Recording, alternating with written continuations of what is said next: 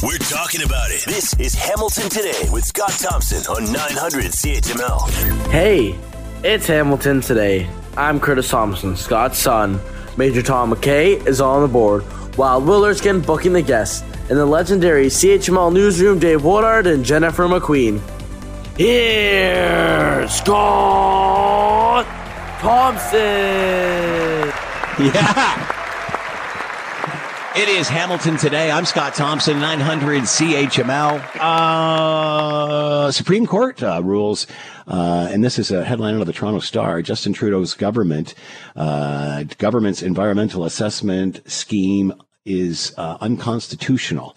Uh, it is a plainly overstep of its authority, and uh, it, this was called, you might remember, the No Pipeline Act. This was actually put into play back in 2019, but it's been in court since. What does that say? It takes four years for this stuff to even get through.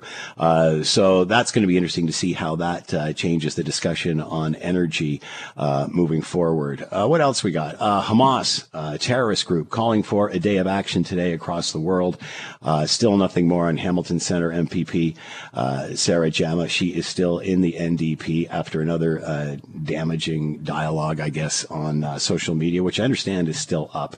Uh, but yeah, there you go. And you know, it's hard to take the NDP seriously when they seem more like protesters than politicians and just extremists. You know, I always hear about the extreme right, the extreme right, the extreme right. Well, guess what? There's a good dose of the extreme left. Here's an idea. Why don't we come to the center? And work together. Remember that? Remember when we used to do those sorts of things? Uh, anyway, so um, uh, this was kind of interesting because we're we're watching. I guess this is day seven now after uh, uh the hell that has been inflicted on Israel and Gaza. Now, um, obviously there is going to be a uh, a massive surge into Gaza from Israel. It certainly looks like a million people uh, being asked to get the heck out. So they're going in and they're not coming out until Hamas is gone. It certainly looks like, um, and uh, yeah, that's where we are. So uh, uh, you know, Canadians trying to get out. You're hearing the stories on the newscasts and such, and many uh, yesterday the the prime minister was up in the Northwest Territories walking through a burnt forest. Melanie Joly uh, said a while ago when asked pressed by reporters uh, why, in fact, uh, you know, more hasn't been done, or they're not doing this or doing that, and she basically said she's a busy woman. I'm a busy woman. So uh, since we've got that, we'll play instead of playing it in fun, out of context as we're enjoying today, because really you have to find some sort of fun in the hell that seems to be going on around us. Uh, here is the full interview, uh, which was from a couple of days ago, and to me, this just again uh, exposes the ignorance of this government. And, and, and, and again, this was a, a minister who said to CBC's Travis Dhanraj when he asked why there was like a dozen of them going over to Ukraine after the Russian invasion. And she said she rejects the question. So, um, you know, people wonder and talk about the liberals having a, a communication problem in the prime minister. I don't know. It's um, it's quite a bit all around him as well. Here is that interview and the question. Thank you. And, and Mr. Joly, as a follow up, mm-hmm. um, Antony Blinken is heading to Israel. Are you planning a similar trip? And is Canada planning any sanctions or any sort of response on its own in response to Hamas's attack? So uh, I've been in contact with the White House yesterday, and I've been in contact with many uh, important players in the region, uh, and I'll continue to do so, and I'll have more to say in the coming hours on this issue. You know, I'm a busy question? woman, Marie Kay. On, on, sanctions or, or on a trip? Which so, one is that? So on all of these subjects, I'm working 24/7 on this. Meanwhile, there's so many issues happening in the world and trying to address all of these. Uh, but my goal right now is to make sure that this assisted departure is well done, and I'm happy to be here because I'm able to be in the presence of Wayne and Julie, and we're able to work together. So that's my first uh, priority. And second, my second priority is really to help. Um, I'm working with partners to de escalate because I'm concerned about what's going on in the region. I'm concerned that this could be a second front to uh, what is happening in the world as we're also dealing with Ukraine, which is our first front. And so uh, that's why I've been uh, talking to many, many of my colleagues and been uh, in contact with them every hour. All right, that's uh, Melanie Joly, uh, and there's been much criticism about the reaction of the government. The embassy was closed. The Canadian embassy was closed uh, in Israel uh, during the weekend when all of this was going down, and then it was, you know, can we get people out? And and Melanie Joly said, well, as long as there's commercial flights going in and out, we we we don't go in. And now, voila, today she's there she's uh, she's actually in Israel.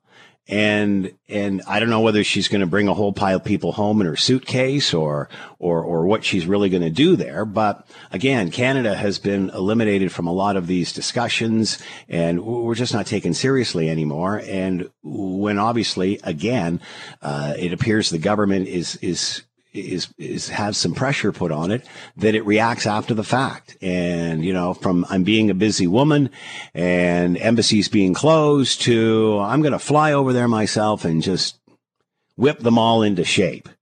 So um, you know is this actually helping? Uh, I, I guess more in the mix always helps or is it more just you know a front? Well you know the prime minister walks through forests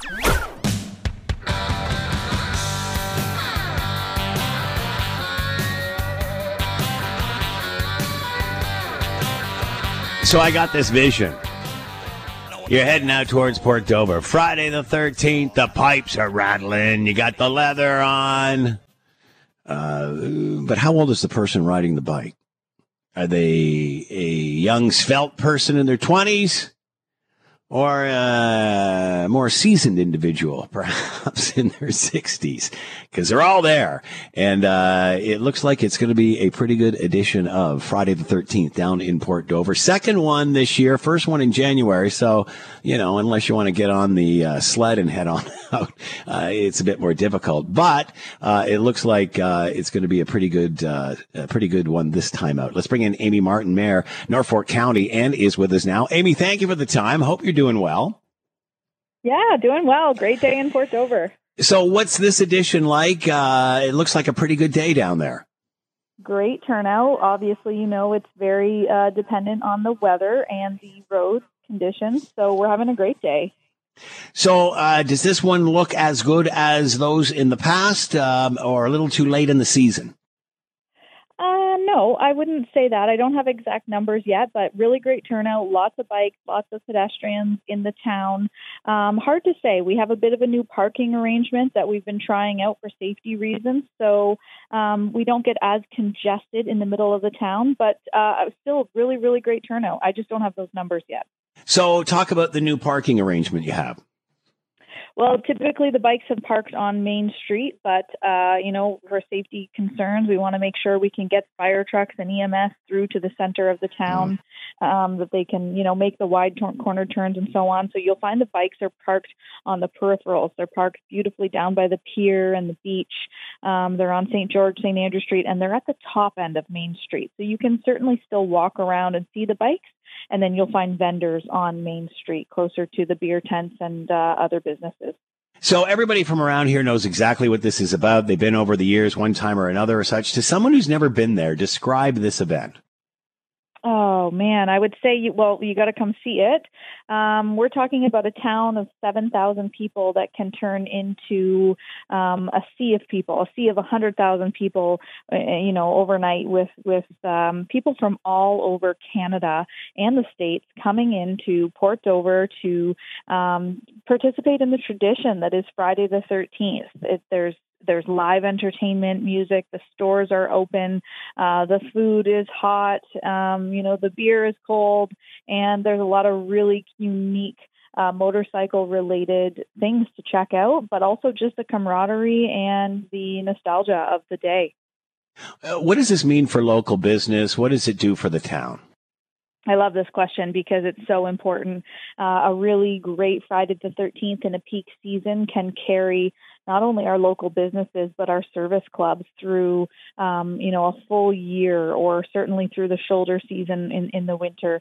So the economic boon cannot be understated. And then obviously those service clubs are putting money right back into the community. So it's really important uh, to the many businesses and our service clubs, and we're certainly appreciative of the support.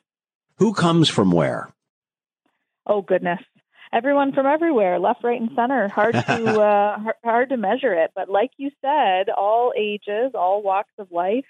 Um, and you know, just because people uh, come in on a motorcycle, it's not that stereotypical person. There's there's a lot of uh, people from all over that love to participate in the day and check it out. So really hard to measure, but there's something for everyone. Oh, so that's a good question, Amy. What if you don't have a bike? What if you're not a rider? Well, I, I hate to you know tell the secret on air, but you know you mentioned the January uh, events. A lot of people will ride in a car to Friday the Thirteenth to mm. still say they came and get their T-shirt, and some of them will even trailer their bikes in, do a lap around the town on their bike, and put it back on the trailer. So there's a couple, you know, some diehards who've never missed an event, and uh, yeah, like I said, something for everyone. Uh, you talked about vendors and such, and I know there's an annual T-shirt and such. Talk about that. Oh my gosh, yes. I actually this year went down and got a hoodie myself, which was a nice addition. So a lot of the businesses they create their own T-shirts, the service clubs, the Kinsmen, the Board of Trade, um, and there's local artwork on all of the T-shirts. It's really unique. There's there's skulls with the lighthouse and the beach, or there's motorcycles with the perch bones on them. Really cool stuff. So people like to come and get their T-shirt with the date, and sometimes they have the running list of all of the Friday the 13th dates. Um, but there's hmm. so much more than that. The vendors have, you know, everything you can need to to come in on your bike. Uh, you forgot something, you need to take it home with you. If you want a patch for the event for your jacket, um, and you, we, we can even see in this big summer events, you know, someone like Harley Davidson coming and setting up a booth. So there is hmm. truly something, uh, you know, for every every motorcycle enthusiast. Give us a quick history how, uh, how this all got started, and you must just shake your head about how it did get started and what it's become. That's the beautiful thing about Friday the 13th. It is grassroots, it is community led, it is organic. I don't think you could stop it if you wanted to. Uh, 1981, a Port Dover community member who still lives here in Port Dover and still partakes in the day started it with some of his friends. They got together over a couple of drinks with their bikes and decided they'd do it again on another Friday the 13th. And, you know, several, several years later, here we are with this massive rendition of, of what Friday the 13th is. And we've even seen it blown out into the, into the Thursday the 12th and, and Saturday mm. the 14th. So, um, it really is a beautiful thing. And, and it's just an organic, community led uh, event. And, and really, from a municipal perspective, we just react. We get prepared because we know what's happening. And you know, and you've embraced it. Good for you guys. Uh, and and the the cool thing about this, Amy, this all started before there was social media. It just spread word of mouth. yeah, yeah. Like it's just so organic. It doesn't quite happen that way. You know, you see so many people work so hard to put really great events together. And you're right. There's social media and there's traditional media and marketing, and none of that happened this was word of mouth, and it was just important to uh, this group to get together and celebrate and spend time together and celebrate other, you know, with other motorcyclists. So um, they have they've managed to do that quite successfully, I would say. Another Friday the 13th down in Port Dover. Amy Martin with us, Mayor of Norfolk County. Enjoy this edition of, and uh, looks like a pretty good day. It should be a successful uh, weekend for you. Yeah, thanks so much. All right, um, Taylor Swift. You know the the kids love her. Everybody loves her. How can you not? Football players love her. The NFL loves her. Uh, and you think about, you know, uh, what she's doing, like, um, I think she, what's she doing? Six months in Toronto? Huh? Oh, six days. And, and you can't get tickets. You can't, you know, kids crying and, and parents, mothers driving their minivans off the street trying to, trying to cope with uh, a kid that doesn't have a Taylor Swift sh- uh, ticket. So what do you do? Well, you bring the concert to your local movie theater. And when you think about some of the issues the movie theater companies have been having and big movies and stuff, a writer's strike certainly isn't helping. Uh, this is exactly what they need as Taylor Swift coming into your theater. Same thing with Beyonce. Eric Alper with us, uh, music publicist and music commentator here now. Eric, thanks for the time. Hope you're well. I'm good. I'm so glad that she did the advanced ticket thing, or else there would be lineup starting at midnight tonight for people to trying to get into the theaters. What does that say that you're buying theater tickets like you're buying a concert ticket now here? It says that Taylor Swift is bigger than this planet, um, and she needs to start conquering other planets like Mars or Pluto um, because she's got this one all wrapped up. Um, she's essentially with by the time that 9 a.m. Los Angeles time started with the first screening, it was official that the Eras movie film is now the fifth biggest, highest grossing film of the year. Um, and there's more to come. Um, it's crossed over the hundred million dollar mark in terms of of theater tickets. Um, what a brilliant move! She bypasses the normal way of doing things of getting your movie in a theater. Normally, you would have to go through one of the studios like Paramount or 20th Century Fox or A24, but she actually did the deal quietly and privately um, with AMC theaters across North America and said, "I'm going to give this to you. Here are my rules, and um, I, you know, let's do it." And they did, and they, you know, right now it's in over four thousand screens, and all of them have been sold out for months and months and months. Man, that's the really the real story here, isn't it, Eric? Uh, not so much that, of course, this you know singer is selling out wherever she goes, whether it's a theater or a concert hall or, or a stadium or what have you, but also the fact that she cut her own deal here with a with a movie chain rather than you said going through quote Hollywood. It's got nothing to do with Hollywood.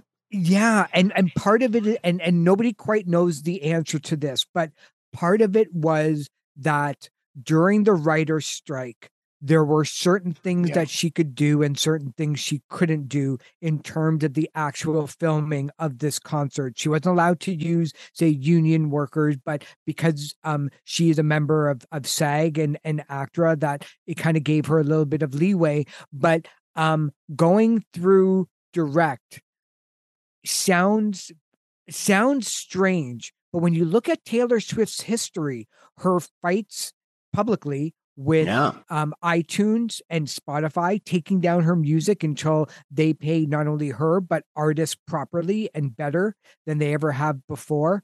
Um, when she has a when she sees a problem of what's going on, she just decides to take the bull by the horns and just does it themselves. So during the writer strike, I'm sure that she was like, I don't even know what's going to happen, my end result is I want people to see this film. Netflix is too small. I want to get into the movie theaters. And that's exactly what she was able to do. And again, at the end of the day, all you need is that raw footage that you see on the video screens from the show.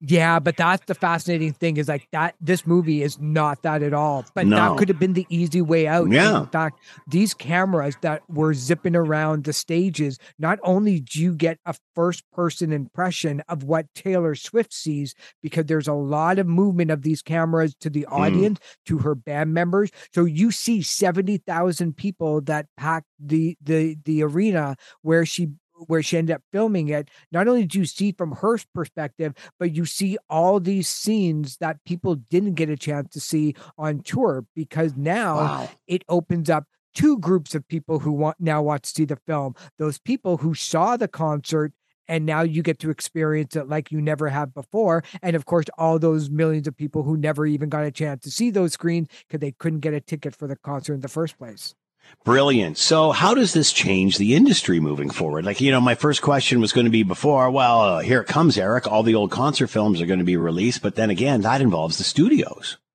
Yeah, you know, this is going to be really interesting. And I bet you that AMC's phone had been ringing off the hook once this was actually announced because I think for a lot of artists that are big enough to be able to do something like this, they probably never even thought of doing something like this. You know, you yeah. and I have talked, especially during COVID, about how artists were pivoting to let's do a documentary on my life and have it on Netflix and let's write, uh, you know, Let's do that autobiography that I was always threatening to write. Now I've got 18 months worth of time. Let's go ahead and do it. Now this opens up a whole new set of circumstances and more importantly, a whole new revenue stream for artists like Drake or The Weeknd or Bad Bunny to keep going long after that concert tour has finished to go in and do it. I'm sure somebody like Elton John is kicking himself, going, I Mm. should have done this. Because not only do you get a big chunk of money from AMC to have that movie theater um, block in your honor now, um, but you also get to now promote the rest of the Eras tour. And although that you can't buy a ticket, you watch those ticket prices on the third party Hmm. sites go through the roof. Because now people are going to clamor to go and see her at all costs. And the concert movie, Eric, nothing new here. It's the way it's been distributed, the way we're Yeah. watching it. Yeah, absolutely. You know, we've seen right now in the last couple of weeks of U2 opening up the Sphere in Las Vegas, Yeah. and that sets a whole new standard, not only of concerts, but it made people kind of be interested in the IMAX experience all over again. So you have a, a plethora of movies like Stop Making Sense by the Talking Heads, or the band's The Last Waltz, or even Bob Dylan's concert film, Depeche Mode's 101, that was never in concert theaters, but was available on DVD. And now that funny, you know how things kind of work sometimes. But Best Buy in North America just announced that they um have are going to be stopping selling DVDs and Blu-rays. Well, Hmm. now all those concert films that were on DVD and Blu-ray, yeah, if you spend another couple of dollars, maybe remixing and remastering, you too can have your own week-long session in a movie theater. Wow. You know, these people they they'll always have there's always room for a sellout. You know, there's always room for a guaranteed Martin Scorsese film, a Yeah. Le- Leo Leo DiCaprio film. It's going to be really interesting to see what decides to come back in the theaters all over again. All right, we're pretty much out of time, but I got to ask you, what'd you think of the U2 Sphere thing? Because to me, it looked like uh, just the band playing a soundtrack to a circus going on. Yeah, I agree with that. Nobody I've talked to that were there, and no, nothing in the in, in the reviews have said how good U2 was. Exactly. all about the experience of it, Yeah. and that's what you're walking away from spending five thousand dollars on a pair of tickets. That you get to talk about the experience of being inside an elephant's mouth for two and a half hours. It looks amazing, though. Eric Alper with us, music publicist and commentary. Uh, Swifties in theaters soon, everywhere. It's a new trend. Eric, as always, thanks for the time. Be well. Thank you so much for having me.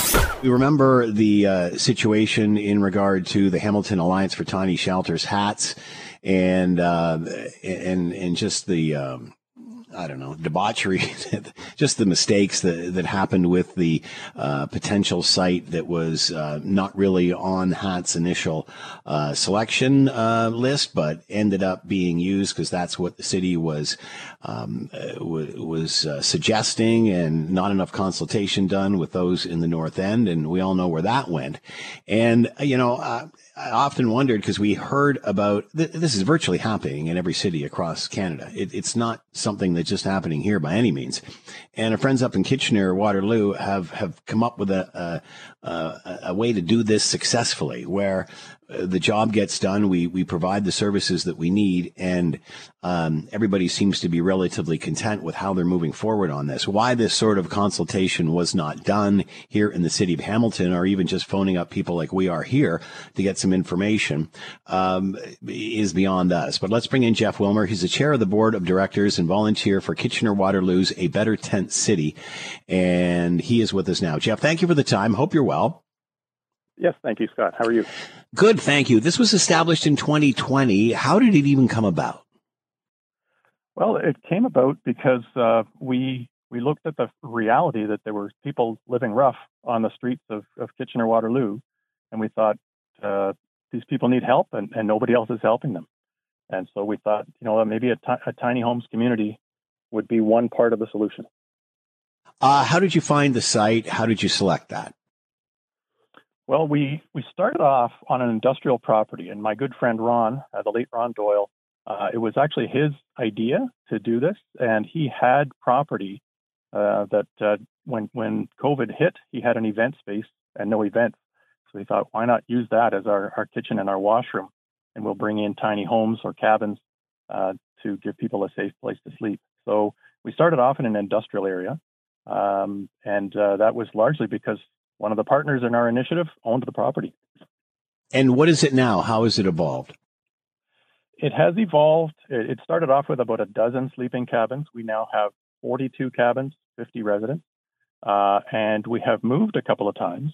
Uh, when Ron passed away in 2021, his property was sold, and the new owner uh, was not interested in continuing on with us as a tenant. So we moved to an interim site owned by the city of Kitchener. They were helpful in finding us a property. And then we've moved to our long term site, uh, which we've now been on for about two years. And that part of it is owned by the public school board, part of it by the city of Kitchener. And it's in a sort of a mixed business park industrial area. Uh, pros and cons, how's it been for you? Well, the pro really is for the residents themselves, as well as for the larger community. But for the 50 residents, life is infinitely better now that they have a safe place to sleep, they have stability, they have formed community, they've got access to health care, basic services like toilets, showers, laundry, those kind of things are all provided on site and the meals as well.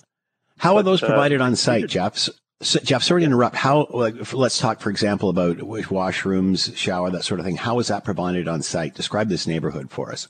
Yeah, so the neighborhood is, is a cluster of, of, of sleeping cabins, which are essentially eight foot by 10 foot garden sheds with insulation and electricity and a radiator. Um, the, the facilities are in two buildings. So we have a, a shipping container, an eight foot by 40 foot container that has, it's outfitted with uh, two washrooms and two showers. So it has it has heat, hot water, uh, everything it needs. Um, and then we've got portable classrooms, three portable classrooms strung together end to end. And that's provided us with a terrific kitchen, dining, community hall type of facility. And what about winter? How you set up for the cold season?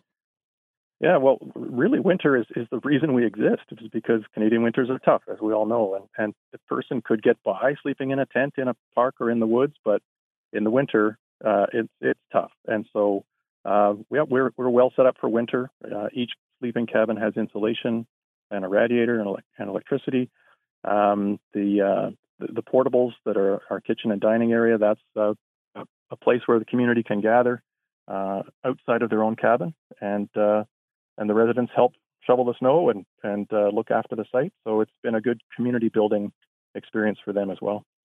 The site seemed to be a, a contentious issue here in Hamilton. Any advice on moving forward? I think based on our experience and, and what I've learned from talking to community groups across Canada is there's not such a thing as, as a perfect site.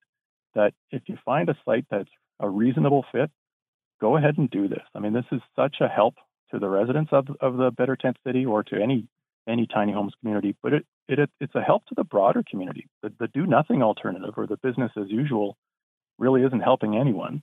And and uh, when people are living rough, there's there's costs. There's policing costs, by law enforcement, emergency health care, all those things. So there's actually a cost avoidance or cost savings by by doing this. But if you're looking for the perfect site, you may never find it. Mm. Jeff Wilmer with us, chair of the board of directors, volunteer for Kitchener Waterloo's A Better Tent City. Jeff, fascinating story. Sounds like a success story. Good luck to you moving forward. Thank you very much, Scott.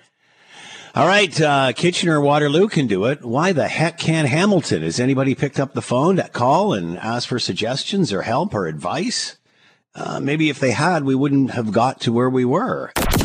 If Scott Thompson isn't satisfied with an answer, he'll delve into the issue until he is. You're listening to Hamilton Today with Scott Thompson on Hamilton's News Today's Talk 900 CHML. All right, this weekend, as we mentioned, uh, the Federal New Democratic Party holding an in-person convention for the first time in five years. It's in the hammer. To talk more about all of this, Henry Jacek with us, professor of political science, McMaster University. Henry, thanks for the time. Hope you're well. I am. Thank you, Scott. So, what's the objective of this, Henry? What's the the reason? Um, well, I guess we know the reason for these, but I get what's what, what are top uh, what's top of mind? What's on the agenda this week weekend? Well, I mean, overall, of course, uh, this is a, a, chance to sort of energize the ordinary workers and uh, uh and people who are, you know, tr- traditional supporters of the NDP that they should uh, once again get excited about the party. They have to look probably two years down the road and uh, and uh, get ready for the you know the the next general election, which will happen in about a couple of years. Uh, what about the leadership of uh, of Jagmeet Singh? Uh, Tom, can we play this clip here? We had him on uh, earlier on in the week, and I was really pressuring him. Like, does does he want to be prime minister? Does he want to uh, trigger an election, or or you know, you know, just add things like a, a pharmacare or whatever in his agenda? And here's a little clip. I'm not sure if this captures the spirit of the interview. Get in there, Mr. Singh. Get in there and That's beat them. Why now. Can't you get in there right and beat them? We're going to make things happen. We're making things happen right now. We're getting dental care done. We've got GST rebates doubled. We're getting things done concretely to make people's lives better. Because for us, it's not about power for power's sake. And that's what you'll see from both the liberals and the conservatives. They want power just to be in power. New Democrats have used your power for people.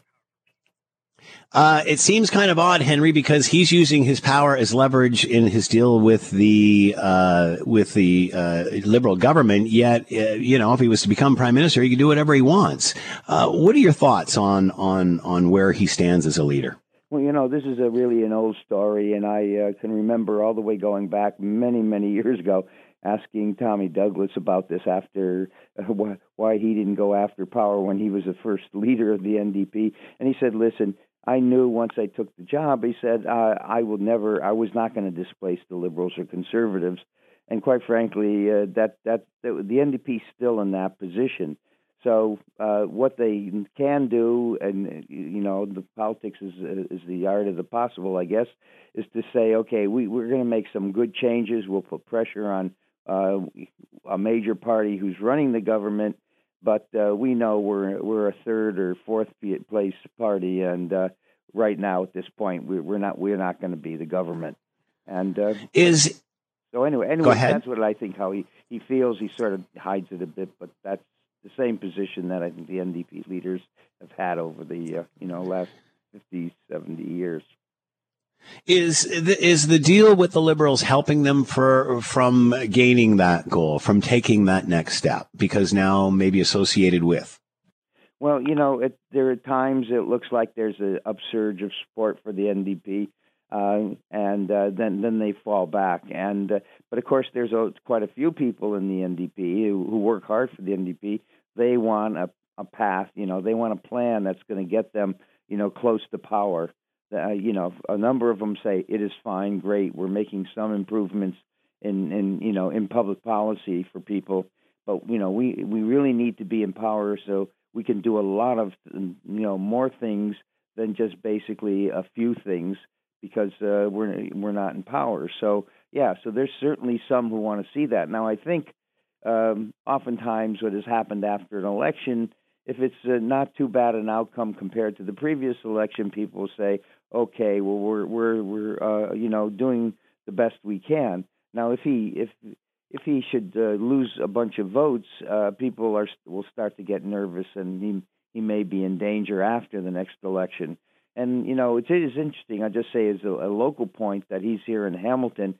You know, the NDP has has lost two seats that you know in the uh, this century that they should really have kept. Uh, you know, one is Hamilton Mountain, and one is over in uh, East End, uh, Stoney Creek. So th- that that and I think that's part of the reason why they're coming here is because those are two seats that should have been, you know, retained, uh, you know, by the NDP in the last election, and uh, they weren't, and uh, they have they had uh, so seats are on the mind of a lot of people. They want to want to show some progress of, you know, having a more powerful position. I know, obviously, provincial and and federal different uh, different horses, but with what's been happening with the controversy around Hamilton Center, is that damaging the brand of the NDP? Well, the, the federal government, uh, basic the fed, sorry, the federal NDP has really been united on their position, and so they don't have a problem of a of a particular uh, you know member who's going you know and and taking a, a position that's different from the rest of the party. The the obviously the the uh, the party at the provincial level has a problem with the member from uh, Hamilton Center, which I think sooner or later they're going to have to really really you know take care of, but they haven't yet.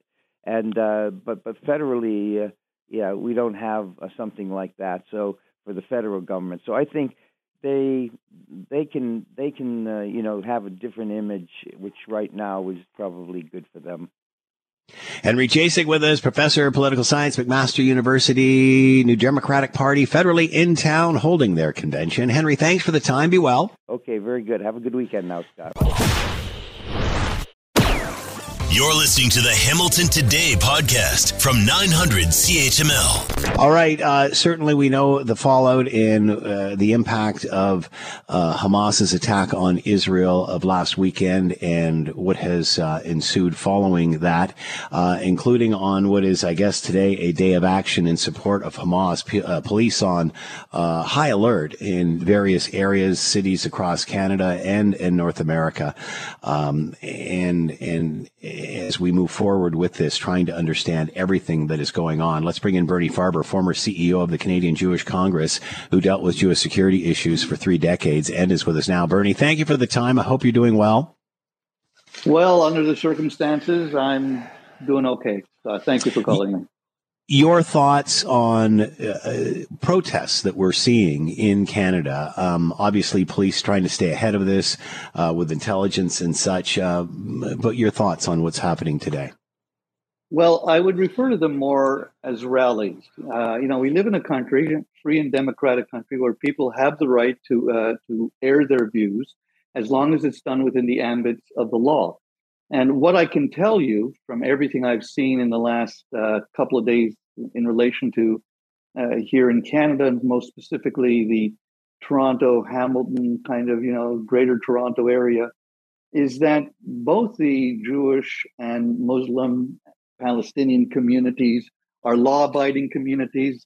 Mm. Um, you know, they hold severe, sometimes very uh, opposite uh, differences of opinion, to say the least, especially with this war where there's so much tragedy and so much horror. Um, but for the most part, uh, you know, they they rally uh, uh, and they express themselves. But we are thankfully seeing, uh, other than the odd stupid rumor here and there, we're we're not really seeing anything more than that, and that is the way it should be. What has this attack done to this discussion? What has, has it brought to uh, the forefront?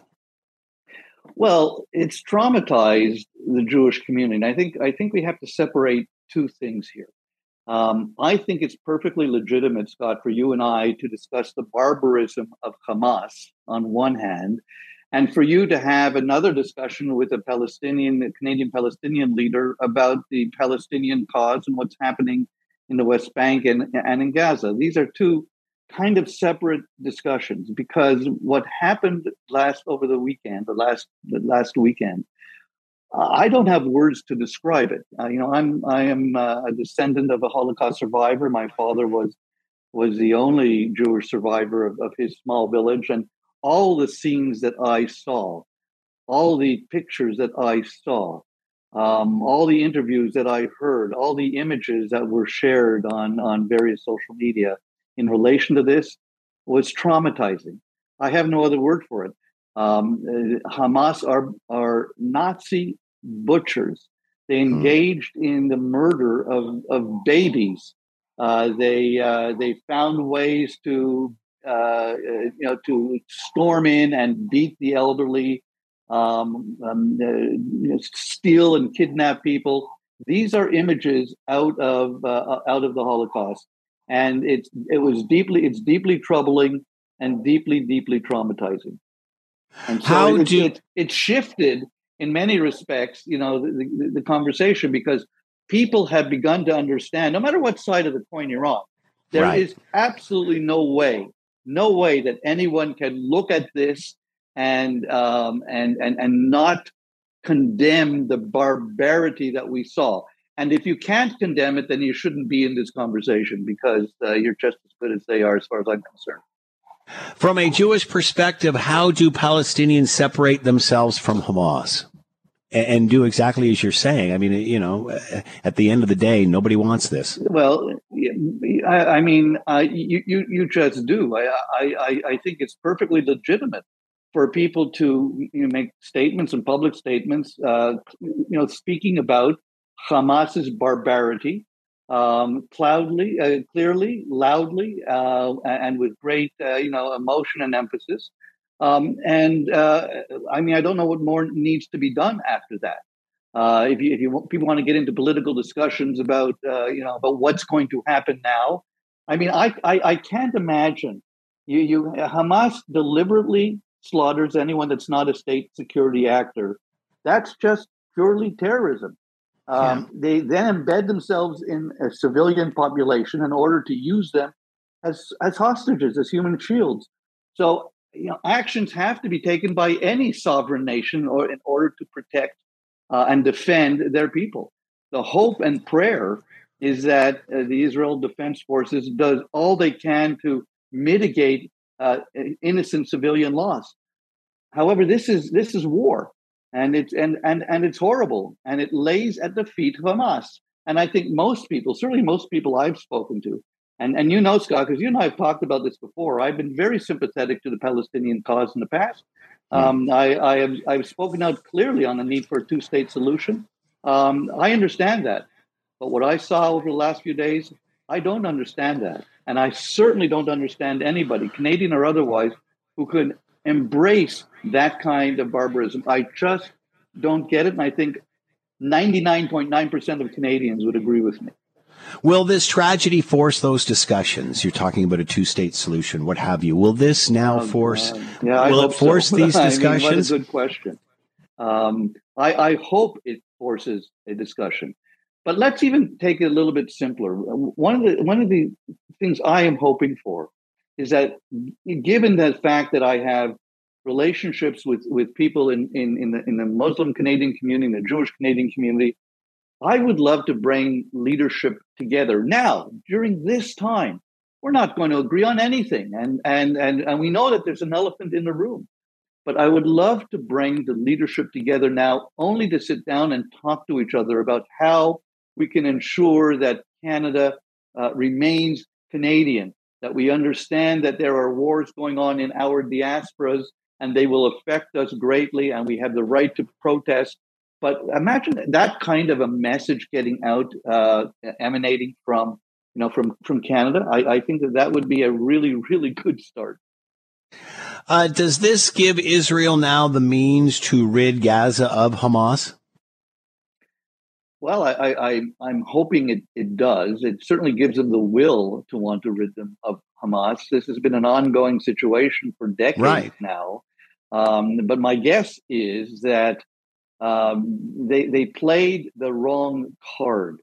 Um, Israel is a tough state, and uh, you know uh, this kind of traumatization of its people. The the Israeli state can, and it doesn't matter. I mean, whether you're from the left or from the right or from the middle, um, Israelis are united in one cause, and that is to wipe out Hamas, to stop this slaughter. And um, you know, many are watching from the sidelines. Many countries watching from the sidelines, hoping that that happens. Bernie, is this about left and right, or left or right, or is it about democracy versus authoritarianism? No, no. This is exactly as you said. It, it is democracy versus authoritarianism. Look, there there have been issues in Israel of that. There's no doubt. Hundreds of thousands of Israelis before this this war uh, were taking to the streets every weekend, uh, protesting the Netanyahu government and and its and what it sees yeah. as its anti-democratic stance. Um, mm-hmm. But now, because of the war, of course, they've all come together under you know under one umbrella. We understand that. But Israel is a free and democratic state. It's got its its blemishes and it's got its pimples like any other free and democratic state. Hamas are terrorists and murderers, and this is the the essential story of good versus evil. The essential story. Bernie Farber, former CEO of Canadian Jewish Congress, dealt with the Jewish security issues for three decades. Update on local impacts, what we're seeing in the Middle East. Bernie, as always, thanks so much for the time. Be well. Thank you, Scott. You take care.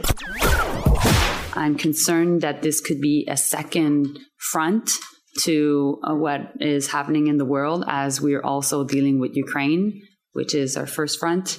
And so uh, that's why I've been uh, talking to many, many of my colleagues and been uh, in contact with them every hour. So there is Foreign Affairs Minister Melanie Joly uh, in uh, Tel Aviv as we speak, which is kind of odd because when this all started last weekend, the Canadian embassy was closed. The Canadian government being accused of late to the game as far as getting flights out. Uh, the Foreign Affairs Minister saying that uh, as long as there's commercial flights, we are not doing this. Then all of a sudden, bloom, day six, they're uh, evacuating people out of Israel once uh, Canadians out of Israel once they you know start hearing the news and such. And now, uh, oddly enough, boom, she's there. She's actually uh, in Israel. Is this helping, or is this just uh, PR? Elliot Tepper with us, emeritus professor of political science, Carleton University. Elliot, thank you for the time. Hope you're well. Oh, thank you. Same to you, Scott. So, what can be done at this point? Uh, what can everyone do? But first, let's start. What can Canada do? Well, we know that Canada has already sent a plane.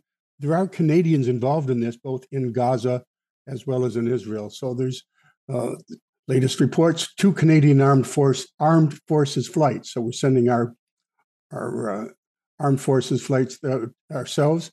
Have evacuated 236 people from Israel. Two more flights are scheduled uh, for Saturday and Sunday. Um, continues on. There's over 6,500 Canadians in Israel registered with Global Affairs and uh, 485 in West Bank and Gaza. What's going on is that Canada is trying to find a way to deal with the fact that, among other things, we have three Canadians who are among those hostages taken and three more that are missing. So there's mm. directly a Canadian interest here. Uh, there's another $10 million being pledged by the government of Canada just now for humanitarian purposes, but it cannot go through Hamas. It has to go through Red Cross or perhaps Red Crescent. So Canada is struggling, like everybody else, I think, to come to terms with the fact that there's been this uh, massive, catastrophic attack coming from uh, Hamas and Gaza onto the territory of Israel with with casualties and with barbarity that has shocked the world? Um, uh, we've we've certainly heard that um, there's victims on both sides of this. Hamas, clearly a terrorist organization. Um, is this? And I've heard people say left versus right, uh, uh, Palestinians versus Israelis. Isn't this really about democracy versus authoritarianism? And and and what do Palestinians need to do to separate themselves from Hamas? Well, that's Thank you for asking that question because nobody else is really asking it, as near as I can tell. Yes, the Israeli strategy has been to manage this situation, to uh, provide incentives to uh, Hamas by opening up work permits so that workers can cross into Israel. Uh, eight to, I think, 10,000 perhaps. Uh, no, so close to 20,000 workers are going back and forth. So that if, if Hamas wants to settle in and govern, then Israel is willing to find a way to work with them. Hamas's strategy, oh, yes, and as part of that strategy, when Hamas sends uh, rockets and um, incendiary devices into Gaza, that is, when it decides from Gaza into Israel, every few years, Israel goes into mow the lawn, as they say, that is, to degrade Hamas mm. uh, capacity and then to try to find some incentives. Uh, this is a different situation. What we're seeing is, I think, the very successful, uh, repeatedly successful strategy by Hamas to first create a situation and then count on the world to then pressure in, uh, Israel to back off because so many uh, civilians, innocent civilians, are going to be harmed. Clearly, we are now at, not in the normal uh, Hamas Israel situation. It's been transformative, but we aren't sure where it's going to go. Does this now give Israel the means to go in and rid uh, Gaza of Hamas? Well, there's two questions. They definitely have made up their minds this time, repeatedly put it, saying uh, at all They're levels that yeah. we are now going to basically eliminate Hamas root and branch. There will be no Hamas when this is done. The other side of it is going in to do it. That's a much trickier proposition. Uh, Hamas has, in the past, used human shields this is a very densely populated part of the world. So the human shields are their own population. They embed their uh, their equipment and their rockets and their personnel in hospitals and in mosques and in schools, uh, using their own population as human shields. And now they have actual Israeli human shields.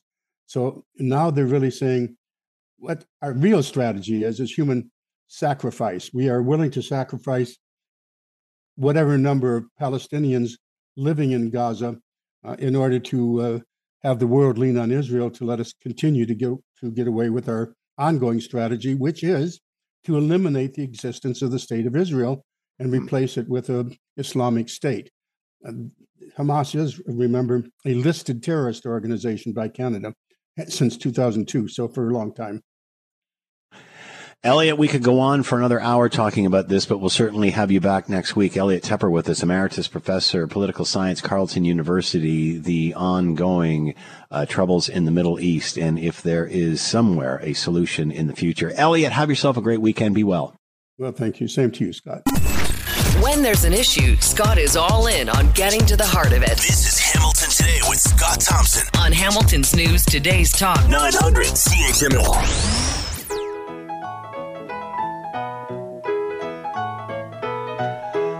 I remember that. Which one is it? Is it Mr. Dressup? Is it the Friendly Giant? Is it Chez Hélène? Is it um, uh, uh, Uncle Bobby, Rocket Ship 7, Commander Tom?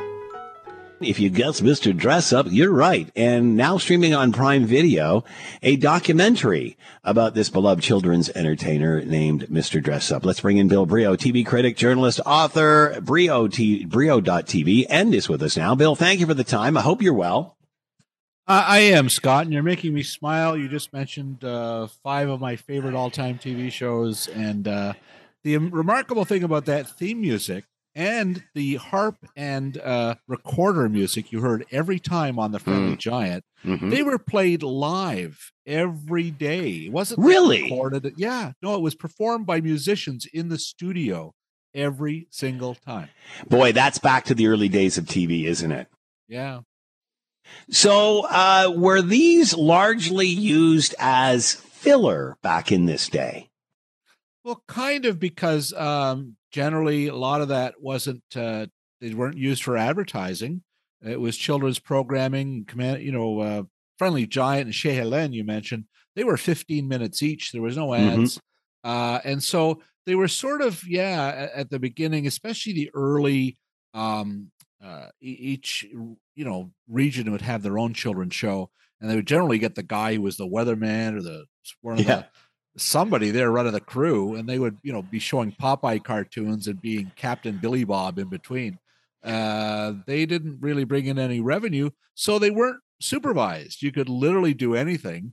And there was a great show, Kiddo the Clown, I watched when I was a kid, and Professor's Hideaway, a lot of them from Hamilton. And uh, they are uh, sadly all wiped out and gone because they were either live or uh, they thought the videotape was worth more than the content. And they would erase it every time, right? That's right. The videotape was too expensive, so you just had to keep re-recording over it, uh, time and time again. How long did these shows run? How long did Mr. Dress Up go? Mr. Dress Up was nearly 30 years. Uh, in fact, longer when you consider he had a show Butternut Square, which I remember as a kid. It was the it was called that for a couple of years before it was Mr. Dress Up. And then he and Fred Rogers came up from Pittsburgh where Yeah. they had a kids show. And as you see in this documentary, which is wonderful, uh, they worked at CBC for two years, perfecting their craft. Rogers got called back and he said, Listen, you should just go with Ernie. And that was sort of what led to Mr. Dress Up. Uh, so did all of these? Did these people all keep in touch with each other during this period? Well, those two did. They were good Yeah. friends. And uh, Mr. Dressup, when, when Ernie Coombs finally retired uh, in like, uh, 19, when was that? 1996 or something. He, um, you know, he messaged, he taped a segment congratulating him. Uh, but they were, you know, uh, Mr. Ernie was basically his puppeteer way back in the Mhm. early days in the early 60s. And then when he launched his own show, uh, he became the host and had his own puppeteer, Judith Lawrence, and she did Casey and Finnegan. Yeah, there was a lot of puppetry, a lot of craft sort of stuff on that show too, wasn't there? Yeah, that Making lot of puppets stuff. on early early children's TV, and uh, as we learn in the uh, documentary, you know that Casey and Finnegan very vital to the success of that show, uh, and curious, way ahead of its time. Nobody knew what gender uh, Casey was. You know, you couldn't Yeah. was that a boy or a girl, and in a way, that's a very modern approach, right? Isn't that something? So, how did shows like that uh, influence what we see today with kids? I mean, now it's Disney, it's everything. I mean, there's so much going on compared to how raw those were in basic. Well, yeah, but I think the point is made in the documentary. Uh, a lot of those shows ended 30 years ago. Do you think the society is any better or worse now? Uh, Hmm. You know, I mean, there was something, and it's fascinating. The Friendly Giant, uh, Bob Homme, uh, and Fred Rogers, and all these guys, they were not Canadians. They were uh, Americans brought north. Even Judith Lawrence came from Australia. Uh, but they, they they defined generations of Canadian culture. A lot of us all across Canada grew up with these people, and they were gentle, and they did not talk down to you. They were Hmm. not patronizing, and they were Yeah, that's very important, Bill. They weren't patronizing. They didn't talk to you like you were a little kid. No, uh, to me, the, it was the friendly giant, and it was he was like Walter Cronkite if you were five years old. Yeah. He was the most trusted man in television, and you just he he really was somebody real. In fact, he never made personal appearances because he was five foot eight. You know, he didn't want kids to see Oh, that he wasn't wow. a giant. Yeah, no, seriously, he they, he did not go out in public as the friendly giant. So they took it seriously, but they really uh, communicated one to one with their young viewers, and that made such a difference. Captain Kangaroo, another great example. Yeah, I mean that was CBS first thing in the morning. He was the Clarabelle the Clown on the early Howdy Doody, going right back to the roots of TV and uh, Oh, television. I had no Uh, idea. Yeah, yeah. Bob Keeshan was was for a few years. Then he got tired of the seltzer bottle, and he went on had his own show as Captain Kangaroo with Mister Green Jeans and all of that. All right, I can't let you go without asking you your thoughts of the Golden Bachelor. I kind of stumbled on this when my wife was watching it, and you know, it was kind of like the very first Survivor. I couldn't stop for a while, anyway. so I don't know what it is, why, why it's different from the other Bachelors, obviously, because it's older people and such. But but what is the attraction here, other than uh, older people or, or people that are older than us that are seemingly getting more action than we are? Well, a couple of things. You know, they tried a few things. There was the Little Bachelor and the Tubby Bachelor. Remember, like 20 years ago, they had different variations. Uh, the left-handed Bachelor. I, you know, they just went on and on.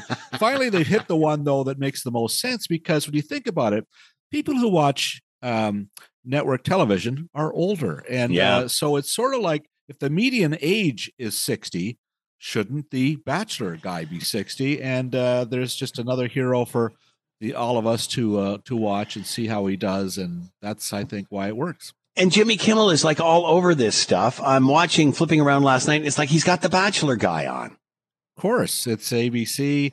Jimmy's Jimmy's in his late fifties. You know, like we can't be pointing too many fingers. Most of these old bachelors are younger Yeah. than I am, right? So uh, you know, but but I, but I just think it's it's the audience is ready for that because the audience is sort of aging along. These the Bachelor's been on TV for 20, 20 some odd years, you know. So wow. the if you watch it in your 20s, you're now one of the older viewers watching the older Bachelor. That, when's the middle age uh, Bachelor coming? Uh, you know, no, this is going to get ugly. All right, Yeah. Bill Brioux with us, TV critic, journalist, author, Brioux.tv. A great documentary about Mr. Stra- uh, Mr. Dress Up now, It's streaming Prime, Prime, Video. Video. You're looking for it. That's a great, uh, great doc. Yep. Thanks, Bill. Have a great weekend. You too, Scott. Let's bring in Larry Di Ianni, former mayor of City of Hamilton, just to talk about what's going on politically in the city. He is with us now. Larry, thank you for the time. I hope you're well. I am well, Scott, and headed uh, to the Ticat game as well. My wife and I. Good for you. It is, uh, and I understand it's going to be a sold out show tonight, so that's uh, going to be a great night in in uh, Tim Hortons Field. Well, it it hopefully it'll be entertaining, but it'll be great only if the Ticats win. Yes, absolutely. And Bo makes a return, so or a first, Yeah. I guess. So we'll see what happens. All right. Uh, obviously, lots of commotion over uh, the words of MPP Sarah Jama.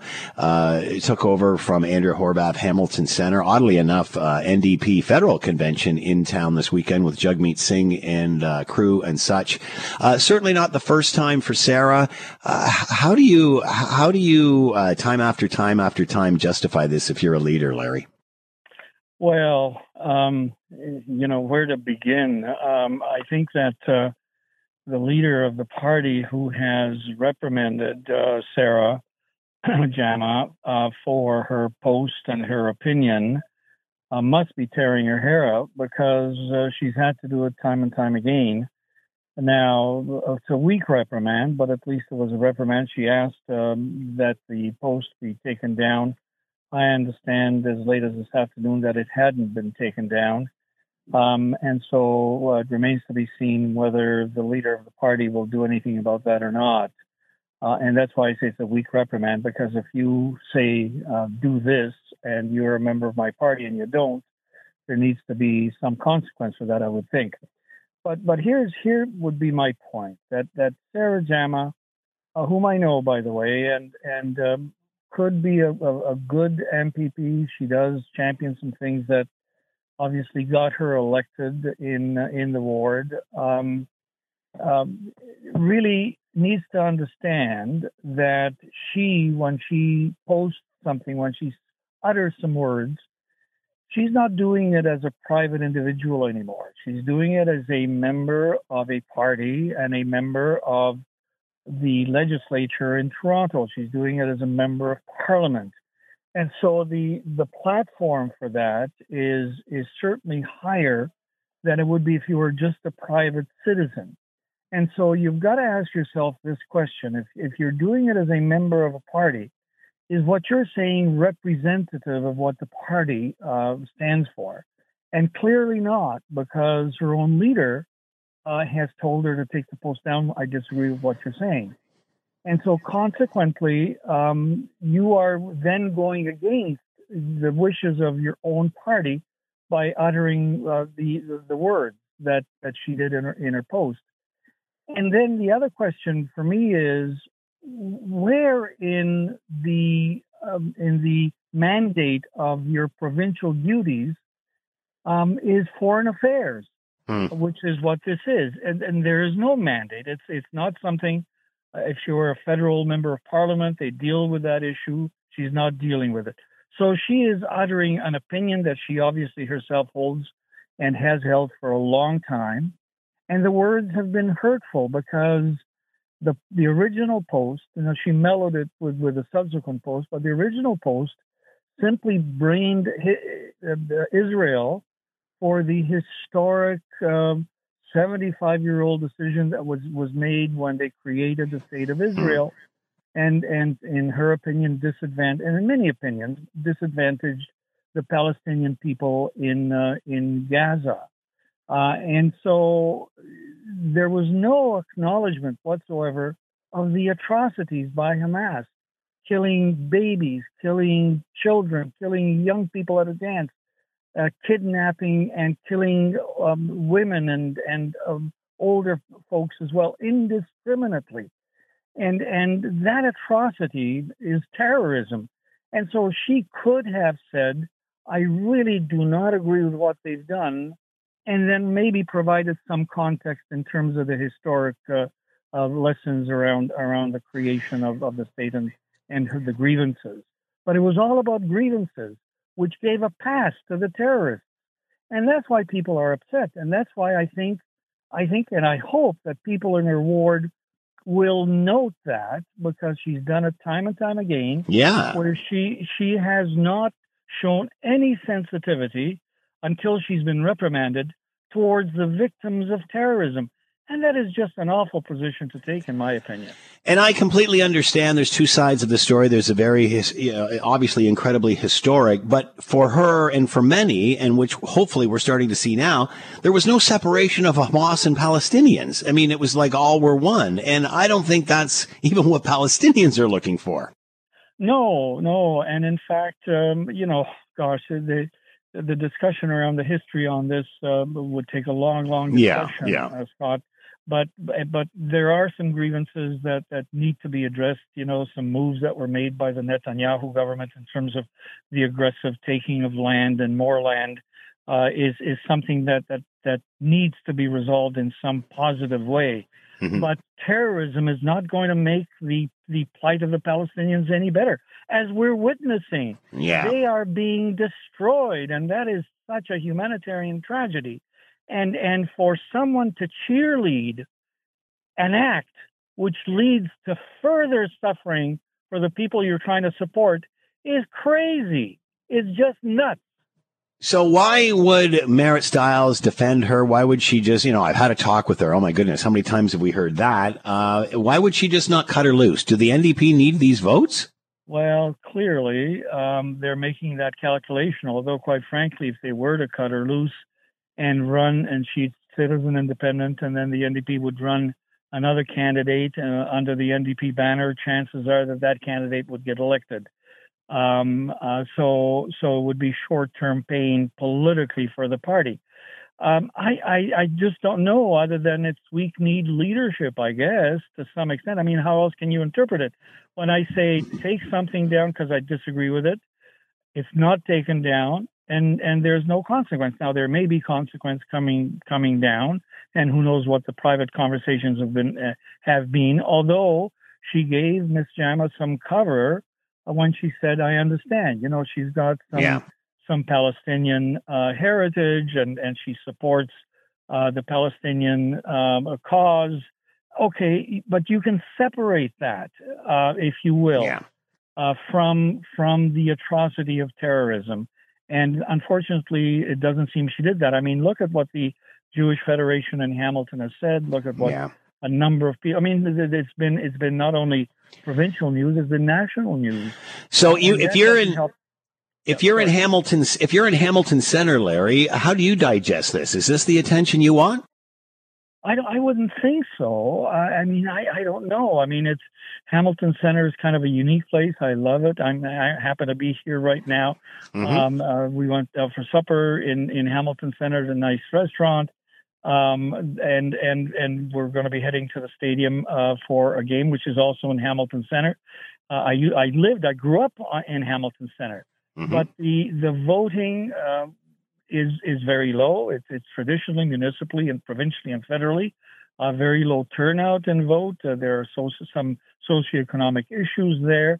I don't know how much people pay attention to it because you know they're paying attention to to surviving. Perhaps there are all kinds of issues, but I hope those who are paying attention to politics and go out and vote will reflect on: is this the kind of leadership we want at the provincial level? Uh, someone who speaks about things that are not part of their mandate and is speaking as a member of parliament rather than as a private individual, maybe in a in a private uh, uh, uh, venue, a, a platform, as opposed to uh, an, uh, an MPP's platform, and and um, and make the right decision when the time comes. I would hope. Larry Di Ianni with us, former mayor, city of Hamilton, on his way to the Ticat game tonight, commenting on what is going on in Hamilton Center. Larry, thank you for the time. Good luck. Have fun tonight. Thank you very much. Thanks for listening to the Hamilton Today podcast. You can listen to the show live weekday afternoons from 3 to 6 on 900 CHML and online at 900CHML.com. That's it for us. Thanks for listening. As always, we leave it to you, the tax-paying customer, to have the last word. Oh, great show as always, Scott. And now it's time for me to watch Ticats game. Hope they win.